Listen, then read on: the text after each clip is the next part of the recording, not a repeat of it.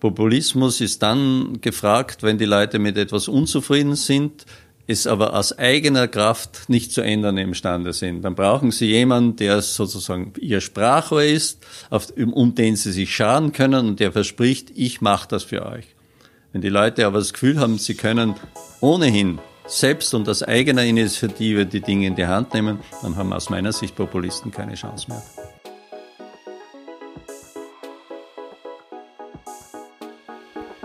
Herzlich willkommen zu einer neuen Folge Wer jetzt? Einem Podcast von Demokratie 21. Mein Name ist Philipp Beritz und ich spreche hier mit Menschen, die Demokratie weiterentwickeln und stärken wollen. Mein heutiger Gast ist Erich Wisocznik, ein Systemanalytiker, Mathematiker, Physiker und Autor.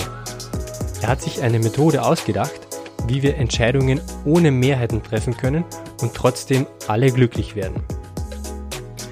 Das klingt fast zu schön, um wahr zu sein, aber das sogenannte systemische Konsensieren könnten wir auch in der Demokratie anwenden. Ich wünsche viel Vergnügen.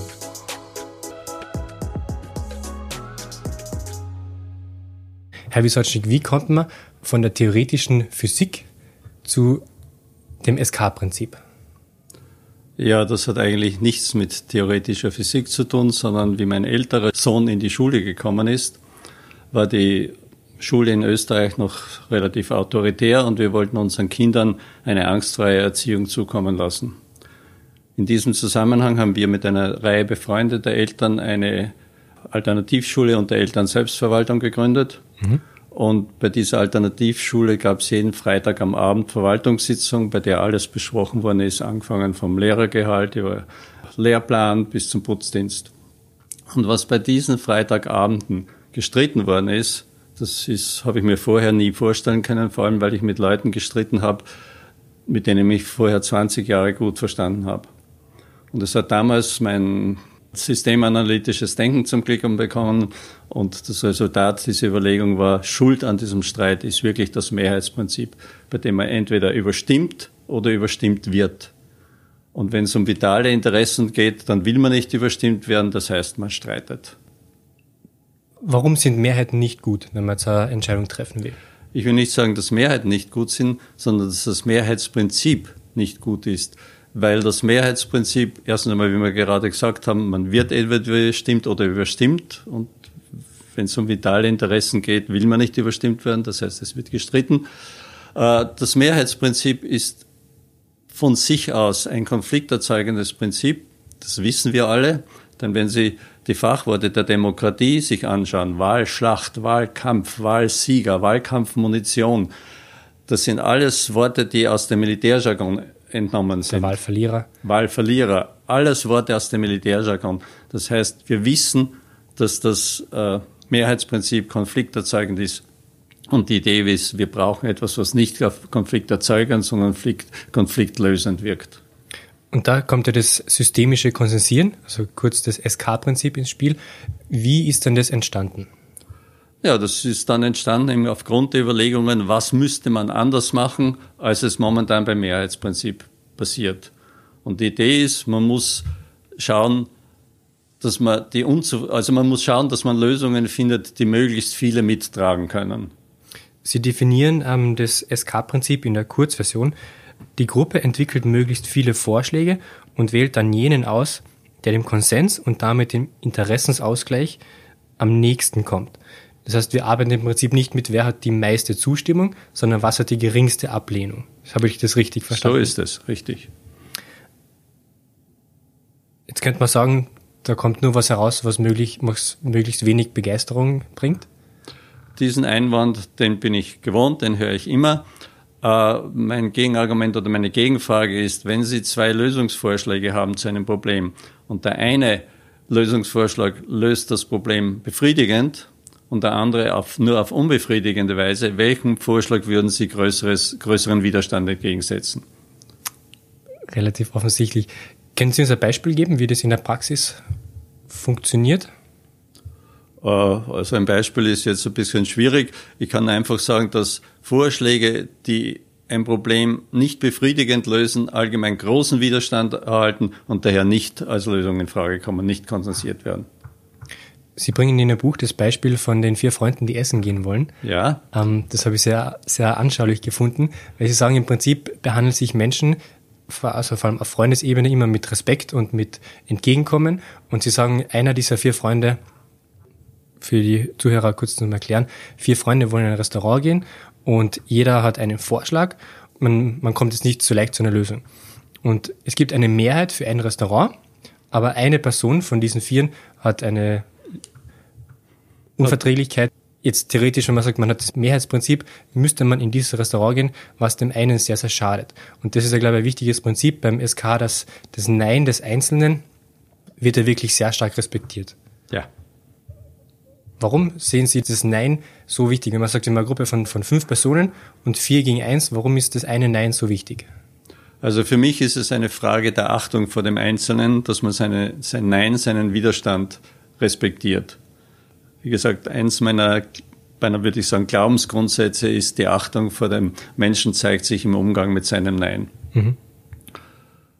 Und wir stellen immer wieder fest, wenn das Nein geachtet wird, dann fühlen sich die Leute geachtet und sie sind kooperativer und kreativer und es entstehen gute Lösungen. Es geht oft nicht wirklich um Lösung A oder B, sondern dass man sich wahrgenommen und verstanden fühlt. Also wir haben, also erst einmal geht es beim Konsensieren praktisch nie um Lösung A oder B, sondern äh, Konsensieren lebt davon, dass man offene Fragestellungen findet. Das heißt, Fragestellungen, die eine Vielfalt von Lösungen erlauben. Ja oder Nein Fragen oder entweder oder Fragen sind nicht gut. Was ja in der täglichen Politik sehr, sich, sich oft darauf zuspitzt, weil das Mehrheitsprinzip alles andere nur schlecht behandeln kann. Und die Welt ist aber nicht schwarz oder weiß, ist nicht entweder oder, sondern die ist vielfältig. Und mit dem SK-Prinzip kann man diese Vielfalt abbilden. Und daher eignet sich das SK-Prinzip auch besser, um Entscheidungen, die dieser Vielfalt der Welt gerecht werden.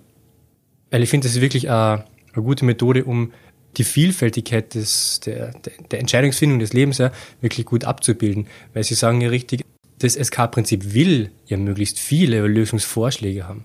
Die Chance, dass unter vielen Vorschlägen ein gut dabei ist, ist offensichtlich besser als nur unter zwei. Genau, das ist im Prinzip ganz grundlegende Statistik. Erhöht natürlich die Chance, wenn mehr, mehr Vorschläge hereinkommen.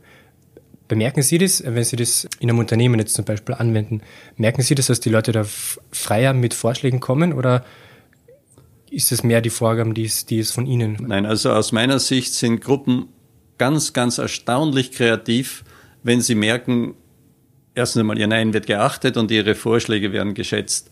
Ich bin zu Moderationen gerufen worden, wo ich mir gedacht habe, da kann es keine Lösung geben. Und dann hat die Gruppe doch eine Lösung gefunden, und zwar sogar eine gute. Was war so ein Beispiel? Das ja, das habe ich, die Frage habe ich jetzt befürchtet, weil mir liegt im Moment keines auf der Zunge. Aber ja, ich möchte trotzdem die, die Aussage aufrechterhalten. Ja. Sie sprechen im Buch von diesem Sprachinstitut, was wirklich nach einer absoluten ähm, Grabenkampf klingt, wo es wirklich keine Lösung gibt. Und Sie schreiben es so schön, dass es wirklich das Zuhören und gegenseitig respektieren hat dann auch langfristige positive Wirkungen bekommen. Also wir merken, das vor allem dann, wenn ein, ein Entscheid so konsensiert wird, der unter Einzelpersonen großen Widerstand erzeugt. Dann stellen wir die sogenannte Fortsetzungsfrage. Das heißt, wie gehen wir mit diesem Ergebnis und den großen Widerständen um? Und dann im Normalfall versucht die Gruppe dann noch einen besseren Lösungsvorschlag zu finden, der also auch die großen Widerstände beseitigt. Aber immer wieder gelingt das nicht. Und dann haben wir die Erfahrung gemacht, dass die Menschen, die also gemerkt haben, wie, wie viel Aufwand die Gruppe investiert hat, um mit ihren Widerstand, ihren Widerstand noch zu verringern, dass sie sich trotzdem reich beschenkt fühlen und immer wieder sagen, der Widerstand ist jetzt völlig gegenstandslos, ich kann das mittragen, denn ich habe die Achtung der Gruppe gespürt. Diese Achtung des Einzelnen ist, glaube ich, etwas, was im Mehrheitsprinzip aber völlig untergeht. Geht völlig unter, richtig. Ein simples Beispiel, eine, eine Nationalratswahl. Der Sieger hat 30 Prozent, dann hat er im Prinzip immer noch eine absolute Mehrheit gegen sich. So ist es. Äh, ich würde gern äh, erzählen, äh, eine kurze Anekdote erzählen über die verbindende Wirkung des SK-Prinzips. Und zwar haben wir eine fünftägige Moderatorenausbildung gemacht und am Ende der Ausbildung hat einer der Teilnehmer gesagt, ich habe eigentlich eine Sozialphobie. Und ich hätte mir nicht vorstellen können, dass ich mich je in einer Gruppe so wohlfühle wie, wie hier. Ich glaube, das hätten wir sehr gern. Ja. Vor allem fünf Tage ist es nicht besonders viel Zeit. Wenn man sieht, ist nicht besonders viel Zeit. Äh, wir merken es meistens bereits am zweiten Tag, wie sich die Stimmung zu lockern beginnt, wie die Leute sich wohlzufühlen beginnen und wie sie die Freiheit zu schätzen wissen, dass jeder Vorschlag und jede Äußerung wirklich behandelt wird und keine übergangen wird. Sind das Gruppen, die oft schon jahrelang zusammenarbeiten oder eher neue Gruppen? Also Moderationsgruppen sind im Normalfall neue Gruppen, die sich völlig heterogen zusammensetzen. Da sitzen, also bei der letzten Gruppe sind Schüler gesessen neben CEOs von, von Großunternehmen und es sind Lehrer gesessen neben Hausfrauen. Also es ist wirklich total heterogen. Und wie funktioniert es, wenn Sie jetzt in eine festgefahrene Situation kommen? Müssen Sie da ein bisschen neue Taktiken anwenden oder? Also in einer festgefahrenen Situation geht es vor allem in erster Linie darum, zuerst eine Akzeptanz des neuen Entscheidungsverfahrens zu finden. Das ist nicht immer leicht und ist auch eigentlich beinahe der kritische Punkt, wo es schiefgehen kann. Denn ein äh, Entscheidungsverfahren kann entweder nur im Konsens von einer Gruppe beschlossen werden oder mit einem bereits bestehenden. Das heißt, wenn eine Gruppe zum Beispiel bereits mit dem Mehrheitsprinzip entscheidet, dann muss sie mit dem Mehrheitsprinzip entscheiden, dass sie umsteigt auf das SK-Prinzip. Was ja eigentlich schon wieder ein Widerspruch in sich Was ist. Was ein bisschen ein Widerspruch in sich ist und das ist durchaus eines der kritischen Punkte. Es entscheidet sich sehr früh. Ja, wenn wir die Akzeptanz haben, dann ist das die halbe Miete. Was sind so die häufigsten Widersprüche gegen das SK-Prinzip? Erstens einmal die Aussage, ja, da geschieht nichts, was, was die Leute wirklich begeistert. Zweitens die Angst, weil beim Mehrheitsprinzip, da kennt man so ein bisschen die Mechanismen. Ja, da kommt etwas auf uns zu, dessen Mechanismen man noch nicht kennt. Vor allem Machtträger, Entscheidungsträger sind äh, in der Hinsicht sehr, sehr vorsichtig und schwer zu überzeugen. Also reagieren jetzt quasi die Chefs anders als die Mitarbeiter? Ja, ja, durchaus.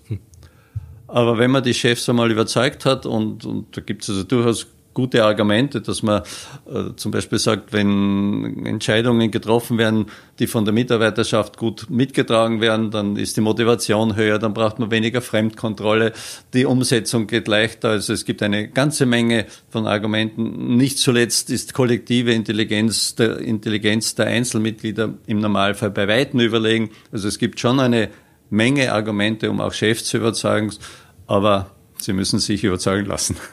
Gibt es Beispiele, wo Gruppen dieses Prinzip weiterhin angewandt haben, nachdem sie es quasi gelernt haben von Ihnen? Ja, ja, natürlich. Zum Beispiel in der Gemeinwohlökonomie oder in der Demokratischen Bank, die entscheiden seither immer mit SK-Prinzip. Also mich als Moderator würde es, glaube ich, sehr freuen, wenn das wirklich so weiterhin, weil im Prinzip verändern Sie die Organisation von Grund auf. Ja, schon, schon. Das ist ein anderer ein anderer Typ von Zusammenarbeit und damit eine, ein anderer Typ von Organisation, der dadurch entsteht. Richtig. Bekommen Sie denn oft von den Menschen, die Sie vielleicht vor, vor ein, zwei Jahren einmal betreut haben, irgendwie noch Feedback, dass Sie sagen, also das ist leider unser schwacher Punkt, dass wir immer nur durch Zufall hören, wenn irgendwas gut, mhm. gut funktioniert hat. Äh, wenn es schlecht funktioniert, dann hören wir das sehr schnell. Aber wenn es gut funktioniert hat, dann hören wir das nur durch Zufall. Aber trotzdem würde ich sagen, es hat inzwischen so genügend Zufälle unter Anführungszeichen gegeben, dass wir überzeugt sind, dass es gut, mhm. gut funktioniert. Ein Punkt, der, den ich sehr interessant finde, ist das Machtparadoxon. Wenn man bedenkt, dass man mit möglichst wenig Widerstand arbeiten muss, dann kann man ja nicht seine egoistischen Ziele quasi verfolgen. Wie würden Sie das, das erklären, dieses Machtparadoxon? Naja, wenn man mit einem Vorschlag Erfolg haben will beim Konsensieren, dann muss man einen Vorschlag machen, der wenig Widerstand erzeugt. Und wenn man Widerstand vermeiden will, muss man versuchen, die Menschen zu verstehen, um zu wissen, was würde Widerstand erzeugen. Man muss ihre Bedürfnisse erkunden und man muss Entgegenkommen zeigen. Entgegenkommen wird beim systemischen Konsensieren zum Eigeninteresse. Es ist nicht mehr eine moralische Forderung, sondern wer schlau ist, zeigt so viel Entgegenkommen, wie er kann. Und wer versucht, sich hemdsärmelig und mit Druck durchzusetzen, der wird Widerstand ernten und seine, seine Vorschläge nicht konsensiert erhalten. Das heißt, der ist eigentlich zur Erfolglosigkeit verurteilt. Merken Sie das oft am Anfang, wenn Sie das, das SK-Prinzip vorstellen und die Leute haben trotzdem noch die, die egoistischen Interessen? Also normalerweise ist das Teil meiner Vorstellung, wenn ich ein bisschen Zeit habe, dass ich das ganz deutlich erkläre. Und das wird auch sehr schnell verstanden und die Leute versuchen es dann also im Normalfall nicht mehr. Meine erste Reaktion wäre es gewesen, dass sich da vielleicht starker Widerstand dagegen regt. Also ich habe auf der Universität Graz einmal moderiert und einer der Studenten hat mir als großen Nachteil des SK-Prinzips äh, gesagt, da kann ich mich ja nicht durchsetzen. und ich habe gesagt, doch, du kannst dich durchsetzen, aber nicht hemdsärmelig, sondern mit einem guten Vorschlag. Es geht ja wirklich nur um die Qualität des Vorschlags. Es geht um die Qualität des Vorschlages und im Normalfall unabhängig davon, wer dahinter steht, sondern einfach um die Qualität des Vorschlages, ja. Der Untertitel von Ihrem Buch ist, wie ein neues Wahlsystem unsere Demokratie retten kann. Ist die Demokratie am Ende oder warum? Naja, am Ende weiß ich nicht, aber sie, ich glaube schon, dass sehr viele Menschen sehr unzufrieden sind, denn die Hoffnung, dass die periodischen Wahlen ausreichen würden, um die um demokratische Politik an das Wohl des Volkes zu, zu binden, die hat sich aus meiner Sicht nicht erfüllt. Es sind äh, Großkonzerne, es sind Lobbyisten, es sind alle möglichen Strömungen, die Einfluss haben, das Wohl des Volkes, also ich würde nicht sagen, dass es total ignoriert wird, aber es kommt weit hinten. Und viele Menschen merken diese Unzufriedenheit und ich glaube, sie merken auch, äh, wie über ihre Köpfe hinweg entschieden wird bei äh, Themen, wo sie eine ganz dezidierte Meinung dazu hätten. Und das erzeugt Unzufriedenheit und Unzufriedenheit, ja, der möchte ich irgendwie entgegenkommen. Und noch was vielleicht. Demokratie behauptet zumindest von der Vielfalt der Meinungen zu leben. Und das sollte mhm. aber konsistent sein. Das heißt, wenn man die Vielfalt der Meinungen braucht, dann sollten auch die Entscheidungsverfahren so geartet sein, dass es die Vielfalt dieser Meinungen verarbeiten kann. Was bedeutet Demokratie für Sie? Ganz persönlich? Für mich bedeutet Demokratie, dass die Betroffenen in die politischen Entscheidungsfindungen mit einbezogen sind. Mein Credo, mein Glaubensbekenntnis ist irgendwie entscheidend sind die Betroffenen. Sind wir aktuell nicht dazu fähig, bei diesen Entscheidungen mitzustimmen? Man ja. sagt am Papier gibt es Volksbegehren.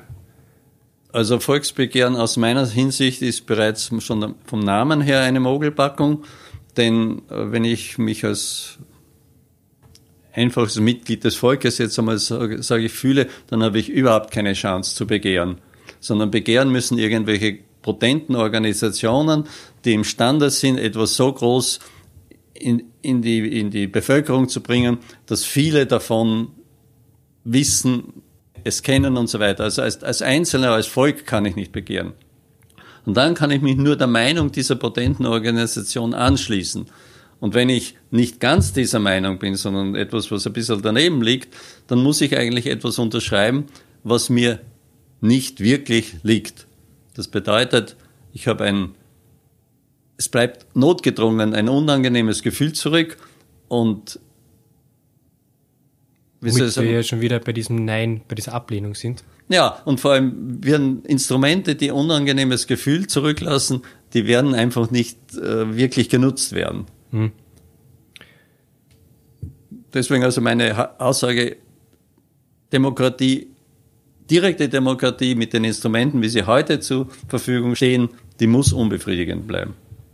Wie kann es jetzt auf einer Staatsebene mit sechs Millionen Wahlberechtigten funktionieren? Also die Bewertung, würde ich einmal sagen, ist unabhängig von der Zahl der Teilnehmenden. Es vergibt einfach jeder seine Widerstandspunkte mhm. zu jedem Vorschlag. Die werden zusammengezählt und der Vorschlag mit dem geringsten Widerstand wird ausgewählt. Also die Bewertung ist kein Problem. Das Problem, was eventuell auftritt, ist, wenn zu viele Vorschläge kommen. Und da äh, haben wir uns sozusagen ein bisschen von Statistikern beraten lassen, die also sagen, es geringe Stichproben, äh, äh, Probanden können mit relativ hoher Genauigkeit voraussagen, was der gesamte, was alle Teilnehmer, äh, wie alle Teilnehmer reagieren würden. Das heißt, man kann dann mit geringen Stichproben von, von Probanden, die alle Vorschläge herausfiltern, die sowieso schlecht sind und keine Chance haben und nur mehr die wirklich guten dann allen Teilnehmern. Wie, wie beurteilt man jetzt, was ist ein guter und ein schlechter Vorschlag? Einfach anhand der Akzeptanz. Wenn, wenn gute Vorschläge, das, jetzt sage ich mal Hausnummer, eine Akzeptanz von 92 Prozent unter den äh, Teilnehmern haben, dann kann ich einen Vorschlag, der nur mehr 30 Prozent Akzeptanz hat, mit gutem Gewissen aus, aussondern. Ein Gedanke, der mir gekommen ist, vor allem in Bezug jetzt im, im Gegensatz zur repräsentativen Demokratie, die ist ja im Prinzip bequem, weil ich kann sagen, ich stimme einmal alle fünf Jahre ab und dann lehne ich mich zurück. Da braucht man ja politisch engagierte Menschen, dass sowas funktionieren kann, oder? Also zwei Aussagen dazu. Erstens einmal ja. Zweitens einmal, das System, welches ich vorschlage, funktioniert nach wie vor, dass wenn die Bevölkerung nicht teilnimmt, dann entscheiden nach wie vor die Abgeordneten, so wie bisher. Das heißt, es kann nicht, kann nichts passieren auf gut Deutsch. Und die dritte Aussage ist schon, Verantwortung übernehmen ist zum Teil mühsam und es braucht den Willen, diese Mühe auf sich zu nehmen. Aber ich glaube, es wird heute beinahe an jedem Stammtisch politisiert. Das heißt, die Leute sind politisch interessiert, nur auch wieder eine Aussage von mir, Einflusslosigkeit erzieht zur Verantwortungslosigkeit. Das heißt, am Stammtisch wird geschimpft, wird gemosert und es ist relativ irrelevant, ob das, was dort gesagt wird, Hand und Fuß hat oder nicht. Ja. Während wenn man weiß, das, was man sagt und wie man abstimmt, das wird eine Wirkung haben, dann werden sich die Leute meiner Meinung nach intensiver damit beschäftigen und auch die Mühe auf sich nehmen und verantwortungsbewusst entscheiden. Welche Rolle würden dann Berufspolitiker in diesem Prozess spielen? Wir brauchen, also aus meiner Sicht brauchen wir nach wie vor zum Beispiel Parteien, die gute Lösungsvorschläge machen, die Dinge aufbereiten und für alle die, die nicht selbst abstimmen, brauchen wir Abgeordnete, die für die Leute abstimmen, die sich nicht selbst melden. Ja. Das heißt, dieser ganze politische Apparat, der wird gleich bleiben, auch mit einem SK-Prinzip. Der würde im Wesentlichen gleich bleiben. Ich meine, ich kann die Zukunft nicht voraussagen, aber ich würde sagen, der bleibt gleich. Er wird nur ergänzt durch die Möglichkeit, dass die, die Bürger an politischen Entscheidungen sich aktiv einbringen. Sie haben gerade die Parteien angesprochen. Das finde ich recht interessant, weil wenn man das SK-Prinzip jetzt weiterdenkt, fällt da ein bisschen die Identität der Parteien weg, weil es, wenn, wenn es nur auf die Qualität der Lösung ankommt, dann ist es ja im Prinzip egal, von wem dieser Vorschlag kommt. Äh, es ist zwar egal, aber ich denke mir, Parteien, die gute Vorschläge bringen werden, die werden hoch angesehen sein und daher auch gewählt werden. Während Parteien, die, so wie ich, also ich sage das jetzt bewusst provokant, heute die Opposition, die also ein, ein verantwortungsloser Nörgler sein kann, wer nur eine Partei später, die nur nörgelt und selbst keine guten Vorschläge macht, die wird aus meiner Sicht sehr schnell von der Bildschwäche verschwinden.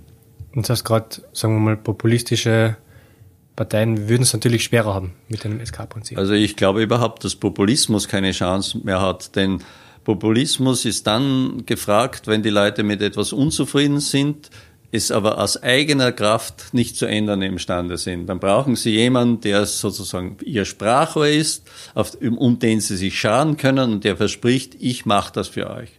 Wenn die Leute aber das Gefühl haben, sie können ohnehin selbst und aus eigener Initiative die Dinge in die Hand nehmen, dann haben aus meiner Sicht Populisten keine Chance mehr. Was bräuchte es denn, damit wir SK, das SK-Prinzip in unserem täglichen politischen Prozess wirklich verwenden würden? Also ich glaube, dass man wirklich klein anfangen muss. Man muss in den kleinen Gemeinden anfangen. Man muss dort einmal versuchen, ein elektronisches äh, Konsensierungssystem zu installieren, in dem die Leute ihre Probleme hineinstellen, ihre Vorschläge, ihre Meinungen, ihre Bewertungen und aber auch dann der Gemeinderat seine Probleme, seine Vorschläge, seine Bewertungen, so dass man sieht, wie passt das zusammen, dass die Leute nicht, ich kenne kaum Leute, die regelmäßig an Gemeinderatssitzungen teilnehmen. Wenn das Ganze über das Internet ist, könnte man sich jeden Abend hinsetzen und einen Computer aufmachen und schauen, was ist heute im Gemeinderat los gewesen. Aha, das waren die Vorschläge und so waren, waren die einzelnen Parteienmeinungen und so ist abgestimmt worden. Das heißt, es würde sich der Kontakt zwischen Gemeinderat und Bevölkerung intensivieren. Die Bevölkerung würde den Eindruck oder hoffentlich den Eindruck gewinnen, dass ihre Meinung vom Gemeinderat berücksichtigt wird. Das heißt, es wäre ein langsamer Lernprozess. Und der ist mir sehr wichtig. Man müsste dort lernen, man müsste das Gute ausbauen, das Schlechte weglassen. Und nur wenn die Dinge dann auf eine höhere Ebene eben, eben heben, die sich bewährt haben. Haben Sie schon Erfahrungen damit gemacht in Gemeinden? Äh, die erste Gemeinde in Oberösterreich, die Gemeinde Munderfink, ist gerade dabei, Bürgerbeteiligung anhand des SK-Prinzips in ihr politisches Geschehen einzubauen. Das heißt, Gemeinde als erster Schritt wäre jetzt einmal klar. Wie geht, würden Sie dann direkt auf die Länderebene gehen oder gleich ganz Österreich? Oder? Schritt immer langsam und schrittweise. Also als, als Systemanalytiker weiß ich, dass die Einführung von neuen Systemen immer wieder Probleme aufwerfen kann, die man vorher nicht bedacht hat. Und es ist nichts Schlimmeres, wie wenn man, oder es wäre nichts Schlimmeres, wie wenn man österreichweit ein neues System übernimmt und dann draufkommt, irgendwas funktioniert nicht mehr. Hm. Und also ich würde, kann das nicht befürworten. Nein, das muss langsam und schrittweise gehen. Was motiviert Sie dazu? Das ist mal ganz, ganz persönlich. Was motiviert mich? Also es macht mich traurig zu sehen, wie viel politische Energie im, in der Demokratie im Parteienstreit verloren geht, im Gegeneinander. Vor allem jetzt, wo ich weiß, wie viel Kreativität im Miteinander verborgen ist oder vorhanden sein könnte. Und ich, ja, ich glaube also wirklich, dass eine volksnähere Politik nötig wäre. Ja, das klingt sehr, sehr, sehr, sehr nachvollziehbar. Gerade eben, wenn man als, als, als Normalbürger nur mal einen Blick in die Zeitung wirft, das ist schon frustrierend genug. Es geht immer nur oder immer wieder nur um Macht und um Machtkampf. Und ich denke mir, das sollte nicht das Ziel der Politik sein, sondern es sollte wirklich das Wohl des Volkes, des Staates das Ziel der Politik sein. Was spricht denn gegen das SK-Prinzip? Ich kann jetzt nicht konkret so antworten, aber es ist mir schon klar, dass nicht alle Entscheidungen immer mit demselben Prinzip äh, getroffen werden können.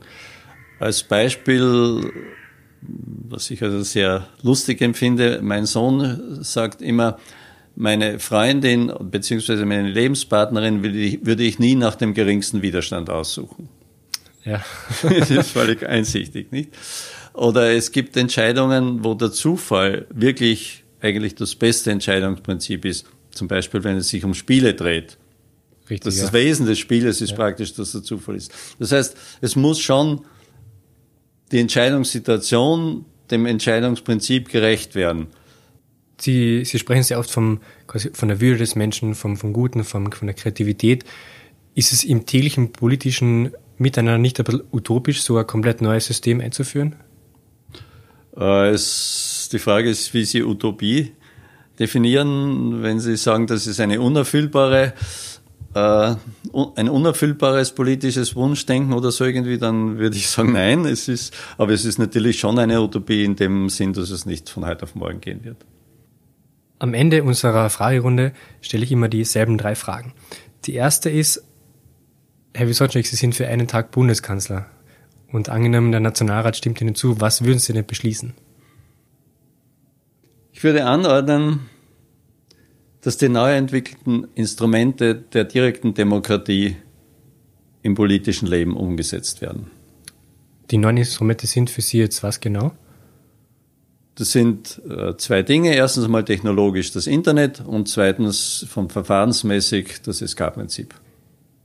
Die zweite Frage. Ich habe Ihnen ein Plakat am Stephansdom reserviert. Das hängt dort eine Woche. Was schreiben Sie denn da drauf? Also ich würde meinen Lieblingssatz draufschreiben, die Achtung vor einem Menschen zeigt sich im Umgang mit seinem Nein. Und die letzte Frage, mit wem aus Österreich würden Sie denn gerne auf einen Café gehen? Also eigentlich einfach mit einem Menschen von der Straße mit dem Hintergedanken, ich würde ihn gerne überzeugen, dass politisches Engagement einfach wichtig ist. Warum ist es für Sie so wichtig? Weil solange Politne, äh, politische Eliten entscheiden, werden immer die Interessen der Eliten vertreten werden. Ich möchte, dass nicht die Interessen von Eliten unsere Politik bestimmen, sondern wirklich die Interessen des Volkes. Vielen Dank an Erich Wisotschnik für unser Gespräch. Sein Buch Nicht über unsere Köpfe ist im Ökom Verlag erschienen. Wir hoffen, dieser Podcast hat Ihnen gefallen und freuen uns, wenn Sie diesen abonnieren und einer Person weiterempfehlen. Haben Sie Ideen für weitere Gäste? Schreiben Sie uns auf podcast.demokratie21.at. Bis zum nächsten Mal.